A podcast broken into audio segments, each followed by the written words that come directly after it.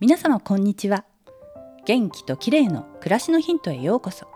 今日もお越しいただきありがとうございます。先日キムタク木村拓哉さんが毎日食べている納豆レシピというのをテレビで紹介していたんですがなんだか気になって実際に試してみました。すると美味しくてハマってしまいました。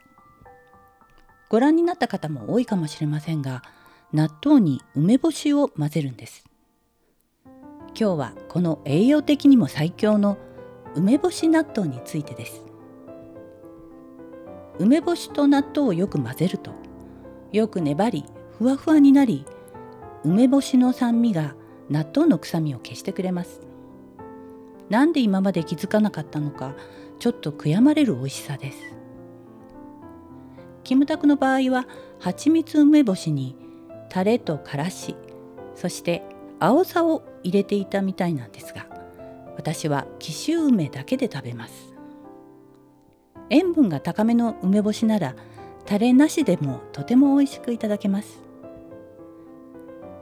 納豆の栄養は今更言うまでもありませんが女性ホルモンと似た働きをするイソフラボンを含むほか発酵によって生じる納豆キナーゼが高血圧や動脈硬化の予防に役立つといいます。